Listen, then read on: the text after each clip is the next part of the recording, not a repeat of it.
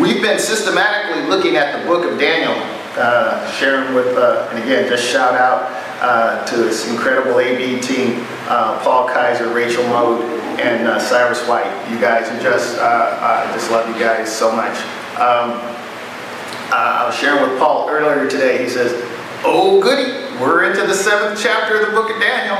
It's like, think you might be disappointed. But I'm just saying, I'm just saying. No, no, hopefully not. But but you ought to know by now how we come at Scripture very substantially from what sells well, if you will.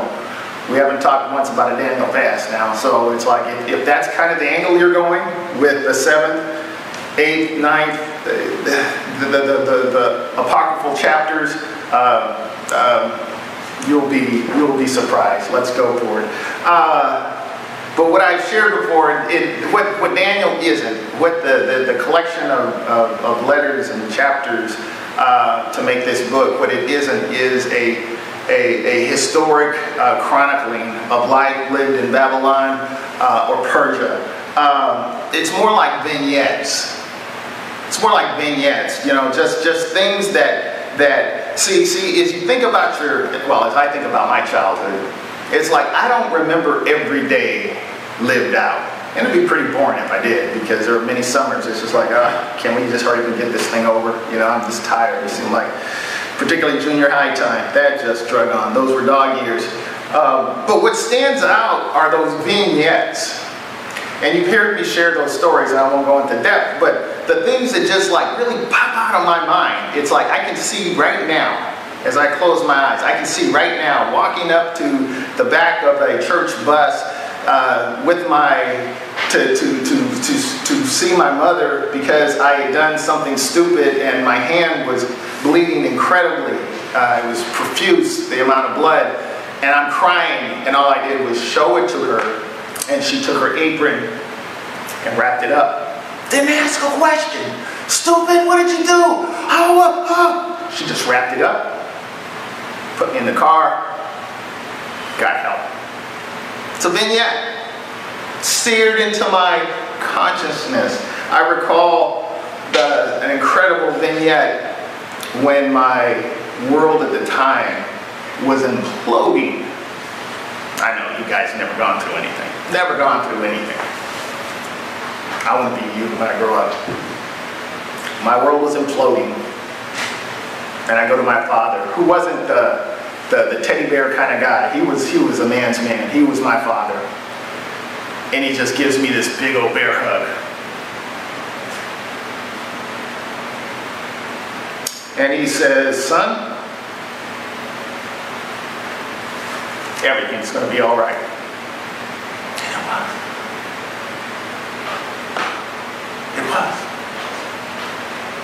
Suffered incredible loss. Fast forward to today, everything's all right. Those are vignettes. So, so, so I want to give a, uh, you know, it's always the fine print or the, or the speedy verbiage that on these commercials. That the fine print you can't read or the verbiage you really can't hear. Uh, as we examine this, that we don't burrow our face, our nose on the backside of a tree looking for uh, moss uh, and trying to figure things out. And we have a whole forest before us, and that's what God is trying to uh, share with us. Uh, the last time we, include, we concluded our examination of the sixth chapter, where Daniel was placed in danger and he was delivered from danger uh, from the lion's den. And the, the key takeaways for me is that um, God is worthy is God is worthy of our worship. Period. Full stop.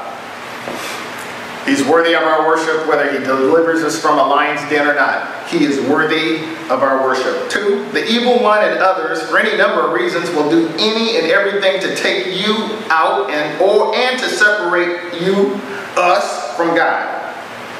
And three, God is more than able to deliver us, as the book of Jude said, and to keep us from falling.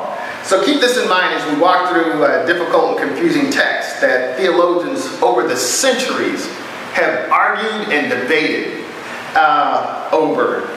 And yeah, I guess time for another point. I guess I'm both amazed and, and, um, and disheartened, uh, annoyed, I guess, how easily we can, we can, we can read apocalyptic text and draw such clear and uh, definitive uh, answers. Well, obviously, that means that you are a better theologian than I am, and I, I, I tip my cap and defer to you. Um, I want you to recall, uh, I've shared before how one of my professors often said that the Jews, this is my, this is my Hebrew uh, professor as a matter of fact, he said the Jews were able to hold in tension and live quite nicely, thank you very much, both the, the awe and the magnitude of, of Elohim. That I, I, she's big, he's huge, he's beyond description and understanding. But at the same time, they had the capacity and the, the, the, the ability and the lived experience of knowing God as Yahweh. Uh, he's, he's close. He's, he's, he's near. Uh, and they weren't confused and they weren't frustrated. Um, so what am I saying? I'm saying our approach to Scripture needs to be saturated with humility. So we look today, and I promise I won't be very you long, but we do have a communion to share. Uh, the seventh uh, chapter uh, of the book of Daniel. Uh, in the first year of Belshazzar, king of Babylon, Daniel had a dream, and visions passed through his mind as he was lying in bed. Don't get caught up in the order. This was before what we just read in the sixth chapter, obviously, uh, and before the, the writing on the wall by the, the detached hand. This is the first year of the reign of Belshazzar, and theologians speculate that it's about 14 years or so before the lion's den experience. The point is, my, that I take from this is that Daniel's spiritual posture was such that he had an ongoing connection with God. Daniel had an ongoing connection with God. This, this has been constant throughout the first six chapters, and we're going to see it through the duration of the book. Uh, beginning with Nebuchadnezzar, through Belshazzar, and to Darius. Uh, before we saw where he interpreted two of Nebuchadnezzar's dreams and interpreted the, the handwriting on the wall of Belshazzar. Uh, uh but now uh, the, the, the, the, the, the issue or the, the, the confusing, the confusing or troubling dream isn't someone else's issue, it's my issue. So what's your point? Well, one of my points is you can't leave where you don't go. Uh, it's one thing to say, well, you know, and you get it all the time, I know. The Lord laid on my heart that you're supposed to do X, Y, and Z. Boy, if I got a dollar for every time somebody, I'd be a rich man, uh, said that, well, the Lord laid on my, does the Lord lay on your heart? And if he does, then maybe your life would be a whole lot better lived out if you if you adhere to what God is. You're, you're, quick to, to lay on my heart, uh, to, to, to drop something on me. It's another thing altogether to say, you know what, follow me as I follow Christ. Follow me as I follow Christ. And I see that in Daniel.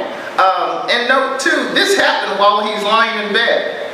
Doesn't say he was asleep, not that that's really a big point. Uh, but his posture, at least physically, is one of dedicated devotion or prayer. And I don't want to go too far out on an exegetical limb, but what this says to me uh, is, like Daniel, we need to be spiritually ready 24 7. Firemen, firewomen, fire people uh, are paid to be uh, ready 24 7. You know, if you're on call, you know, shout out to Ron Adams. If you're on call, you're in, uh, you're at the firehouse, then uh, uh, you can't say, well, you know what, I, I, am going to sleep in today. Uh, can you take, take, can you take the call? No, no. You are called. You, your responsibility is such that you have to be available 24/7. You have to be aware of your surroundings. I was. Uh, uh, again, Bakersfield, I got so many stories. Gosh, you know, for, for a town you just drive through to get to LA, there's a whole lot of stuff there that I can draw from. One is which I did something I wasn't supposed to do, like that's a revelation. Um, But as a kid, I'd washed the dishes, I'd done what I was supposed to do. My parents were on vacation, one of my brothers were in charge, and I didn't tell them, and so I sneaked across the street to go play baseball with my friends. Nothing wrong with that, right? Nothing wrong with that. It's like 50 things wrong with everything I just told you right there. I was given instruction, oh, blah, blah, blah. Anyway, my job was first base. Last thing I remember was, Mark, watch out. Next thing I know, I was on the ground and I was a bloody mess. A ball had been hit. I wasn't paying attention. Hit my left socket of my face, my eye socket, and as the uh, ophthalmologist said, you're a lucky little boy. Luck had nothing to do with it. Uh, you should be blind. Uh, what am I saying? I wasn't aware. I was in a situation and I wasn't aware of what was going on. My attention was somewhere else, and a screaming, hard hit ball came and planted itself on my face. So Daniel wasn't me, thankfully, uh, but he's lying in bed, and a dream and vision came to me, came to him, and he wrote down the substance of his dream. Daniel said, In my vision at night, I looked, and there before me were four winds of heaven, churning up the great sea. Four great beasts, each different from the others, came up from out of the sea. You've heard uh, myself, Dr. Nystrom, and others talk about the sea often represents chaos. And the, the, cos, the, the cosmology at the time viewed the totality of the universe basically in three, three categories. You had the heavens, the heavenlies, the, you know, up above. You had the earth, where things got lived out. And you had what was below the earth, or the sea, if you will. Uh, and that's where uh, trouble was brewing. Recall that it was at the beginning of creation where the Spirit of God hovered above the sea. And it was the sea that was agitated in which Jonah was thrown. So as you read Scripture, you will see that hmm, the sea is an archetype, a stand in for uh, uh, confusion and, and things that aren't going well. Uh, the sea was obviously a part of God's creation and under his control, but it was always a, a, point of constant threat where you have the sea pushing up against the shore, the sand of the shore, if you will. So what else do you see here? You see the waters of the sea, the great sea, possibly the Mediterranean, uh, are churning. There's chaotic restlessness. And out of this great sea comes four great beasts.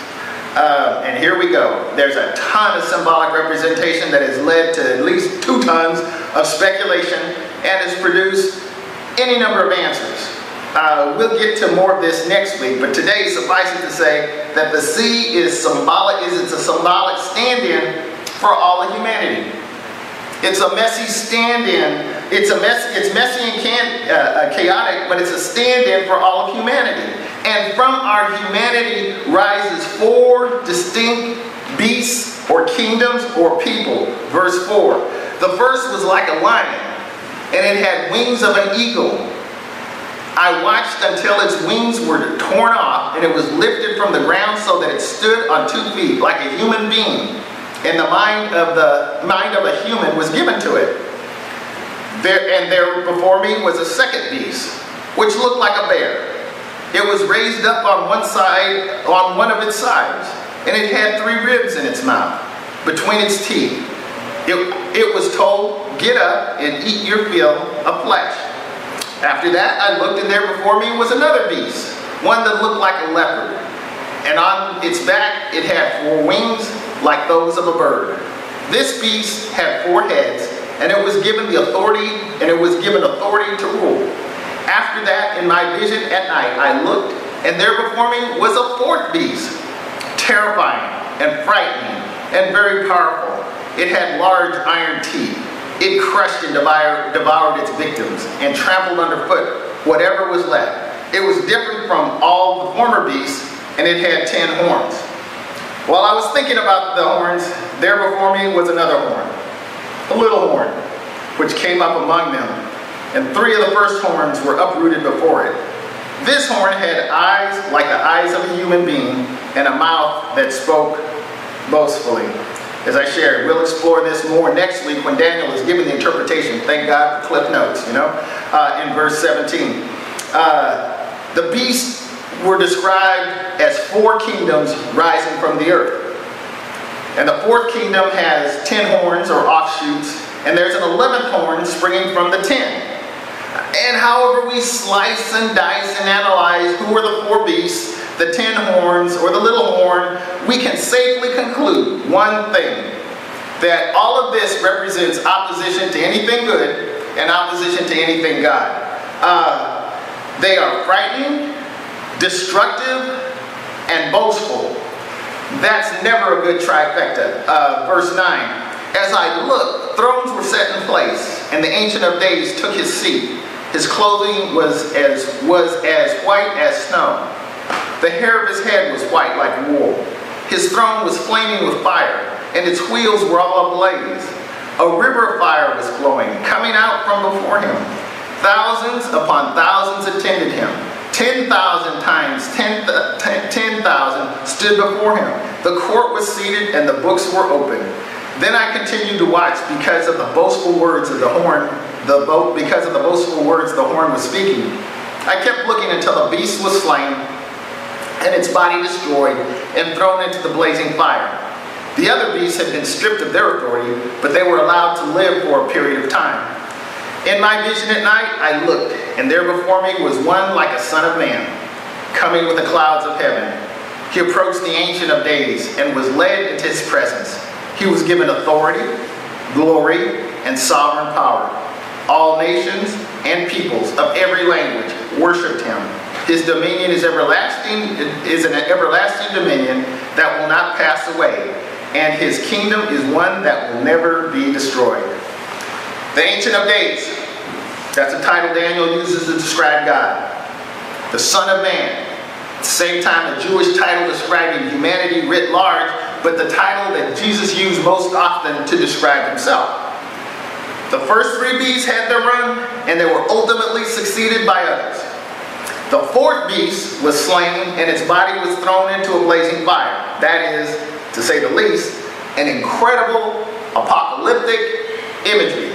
So that's why Daniel concludes in the 15th verse I, Daniel, was troubled in spirit, and the visions that passed through my mind disturbed me. I'm closing. See, I told you you might be disappointed. It's like, well, pastor, pastor, you, you, you're, you're, go, you're, going, you're going too fast on this stuff. Well, we'll, we'll back off the gas a little bit right now. If I'm Daniel, I'm disturbed too. If I had this dream, I had a dream. I, I had a dream. Maybe that's a good title for this. I have a dream. I had a dream. As a kid growing up, I had a horribly disturbing dream. I was being, uh, and they're supposed to be vegetarian, Brontosaurus, uh, uh, uh, uh Brontosaurus uh, was eating me. That was my dream.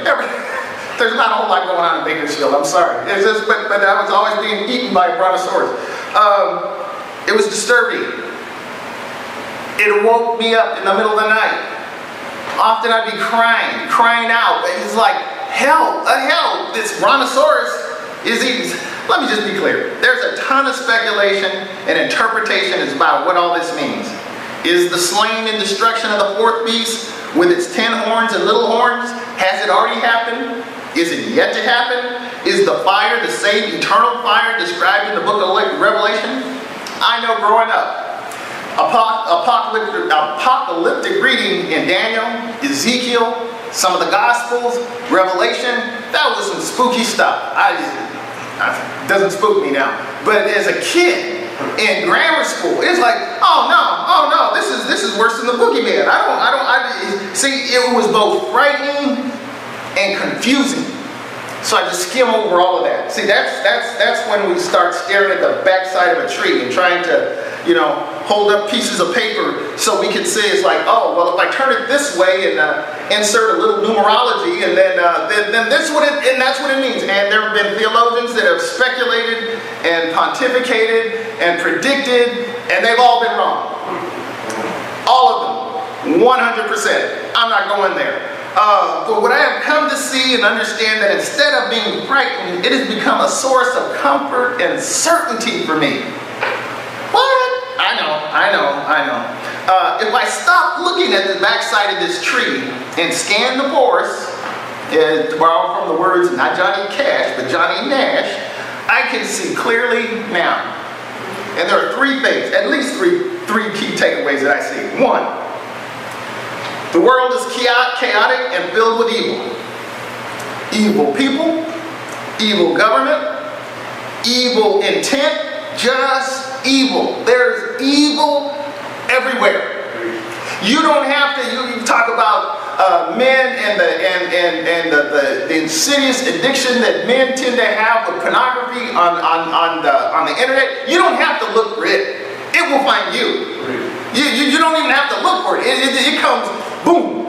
There is evil everywhere. Just recently, they, they rescued uh, close to 30 children that were being held in uh, uh, child sex trafficking. It's just evil. That's one. Two, the Ancient of Days, Yahweh, Elohim, our God. He is unquestionably in control of everything. There's evil everywhere, and God is in control of everything. And three, the Son of Man, my Savior, Jesus the Christ, will judge the living and the dead. And his kingdom, unlike the four beasts, has no expiration date. It will last forever and ever. As the old saints would say right about now, ain't that good news? So they ain't, it just ain't that good news. So I'm closing. Uh, see, a cliffhanger type of book or series on TV is one that, you know, you were so anxious that you just can't help yourself.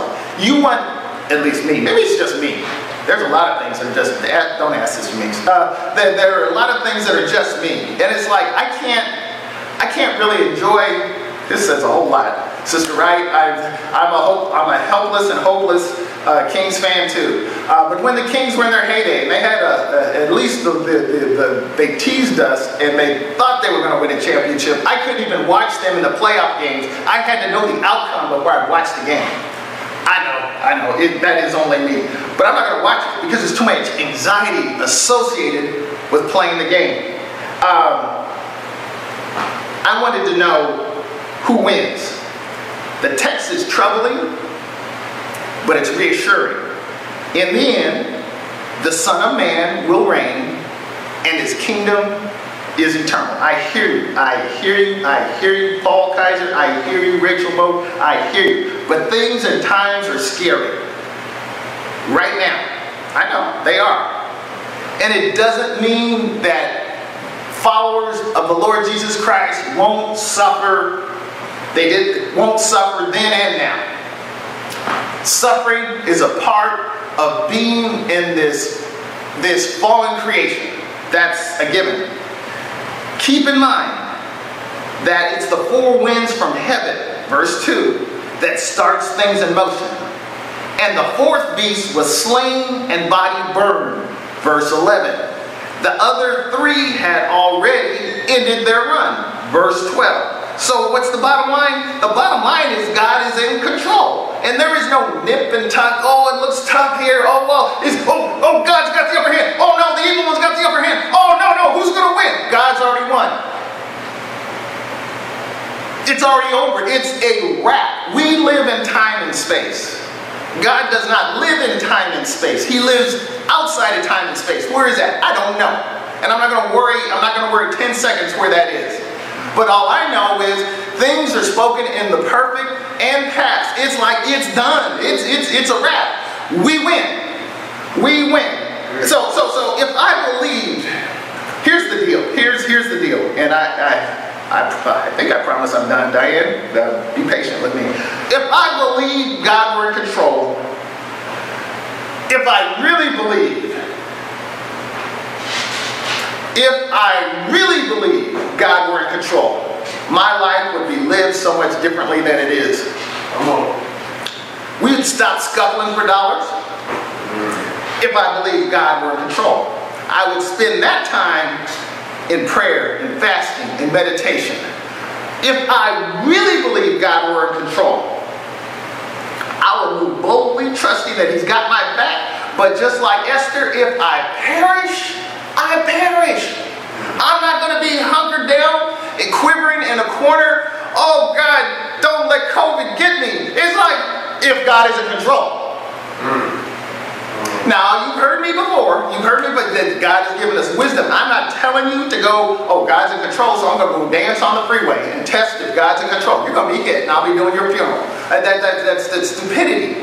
Uh, but what I am saying is, if I really believe, if I really believe, I mean, see, see, see, see, see, uh, we we say we believe, but we don't live out belief. We, we, we it's, it, it, it, it's like it's like those that sign up for ROTC or the army or whatever. It's like what, what, you got to really shoot or be shot? Oh, I didn't think that was part of the gig. Uh, if I really believe God were in control, I would not I would not even entertain the thought of a divorce in a marriage situation if I believed you were in control. I know, I, I hear what you're saying. You just, that's why it's an if. It's a big if. I believe God is in control. So here's the question, and I'm done. Do you? Do you? Do you? Do you believe God is in control? Let's pray. Our Father, our God, wonderfully, thankfully, you don't need me to believe. You are in control. But as I believe, I then get to live that abundant life that my Savior, your Son, spoke about. Not reacting to a wind here or a rumor there or, or a raised voice there. If you're in control, and I believe you're in control, Father, we have nothing but abundant life to look forward to. But Father, in your infinite wisdom, like your daughter Esther said, if I perish, I perish. You're God. You get to determine the length, quality of our days. Father, give me the wisdom to live and be a faithful witness for you. Thank you, Father.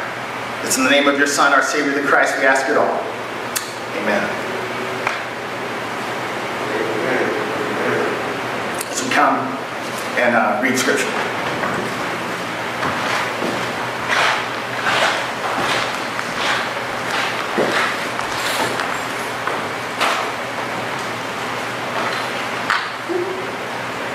Hello, City Church.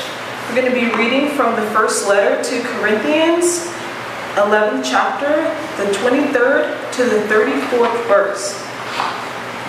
For I received from the Lord what I also passed on to you. The Lord Jesus, on the night he was betrayed, took bread, and when he had given thanks, he broke it and said, This is my body, which is for you. Do this in remembrance of me. In the same way, after supper, he took the cup, saying, This cup is the new covenant in my blood. Do this whenever you drink it in remembrance of me. For whenever you eat this bread and drink this cup, you proclaim the Lord's death until he comes. So then, whoever eats the bread or drinks the cup of the Lord in an, in an unworthy manner will be guilty of sinning against the body and the blood of the Lord. Everyone ought to examine themselves before they eat of the bread and drink of the cup. For those who eat and drink without discerning the body of Christ eat and drink judgment on themselves. This is why many among you are weak and sick, and a number of you have fallen asleep. But if we were more discerning with regard to ourselves, we would not come under such judgment. Nevertheless, when we were judged in this way by the Lord, we are being disciplined so that we will not be finally condemned with the world.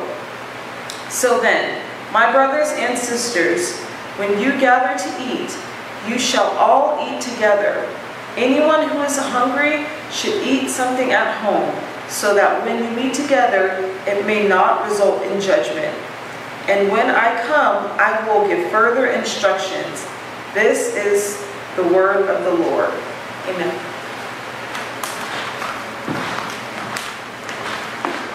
I pray you received your, uh, you came by the pre-communion drive-by uh, a week ago Saturday, and you received your communion elements. If you have, if you don't, grab a cup of water, cracker, piece of bread, uh, chicken wing. Uh, That's the, what it is, is we know it's bread, we know it's wine, um, but it's the symbology and what it represents. And what it represents is, and as Pastor Nate so wonderfully put it, community.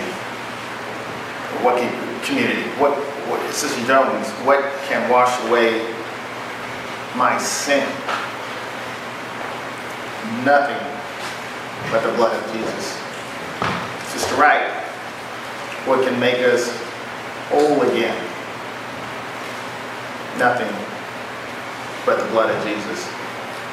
Adriel, oh precious is the flow that makes me, you, us, white as snow. This is the body, this is the blood of our Lord and Savior Jesus Christ. Amen.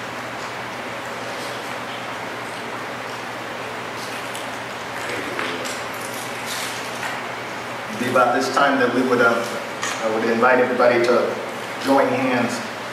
I miss that. I really miss that. I miss that. I miss that a lot. It was a tangible act of connection. Join the hand of the person next to you. So we can't do that.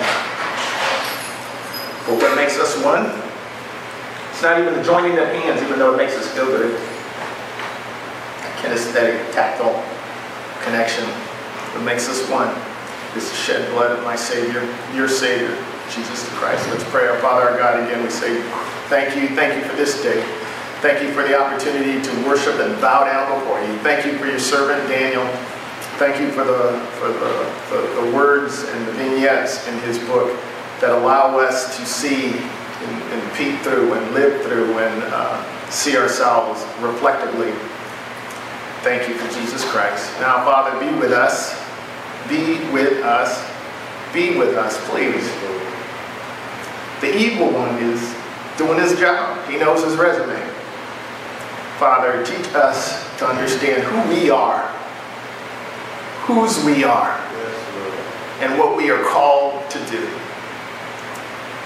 We are the servants of the Most High God. Thank you for these men and women that uh, came out to, to, to, to make this broadcast possible. Thank you for their devotion, their time. Father, honor them as they honor you. Bless their homes. Bless their finances. Bless their health. You're a faithful God. You're a faithful God. Protect us. Bring us back as you see fit. Thank you for City Church. Thank you for the advisory council. Thank you for our children's church leaders. Thank you. Thank you for those that come on Wednesdays to clean up and to prepare for that great day when we will reassemble. We love you and we thank you. It's the name of your Son, our Savior, Christ, we ask it all. Amen. Thank you so much for worshiping with us today. Be blessed.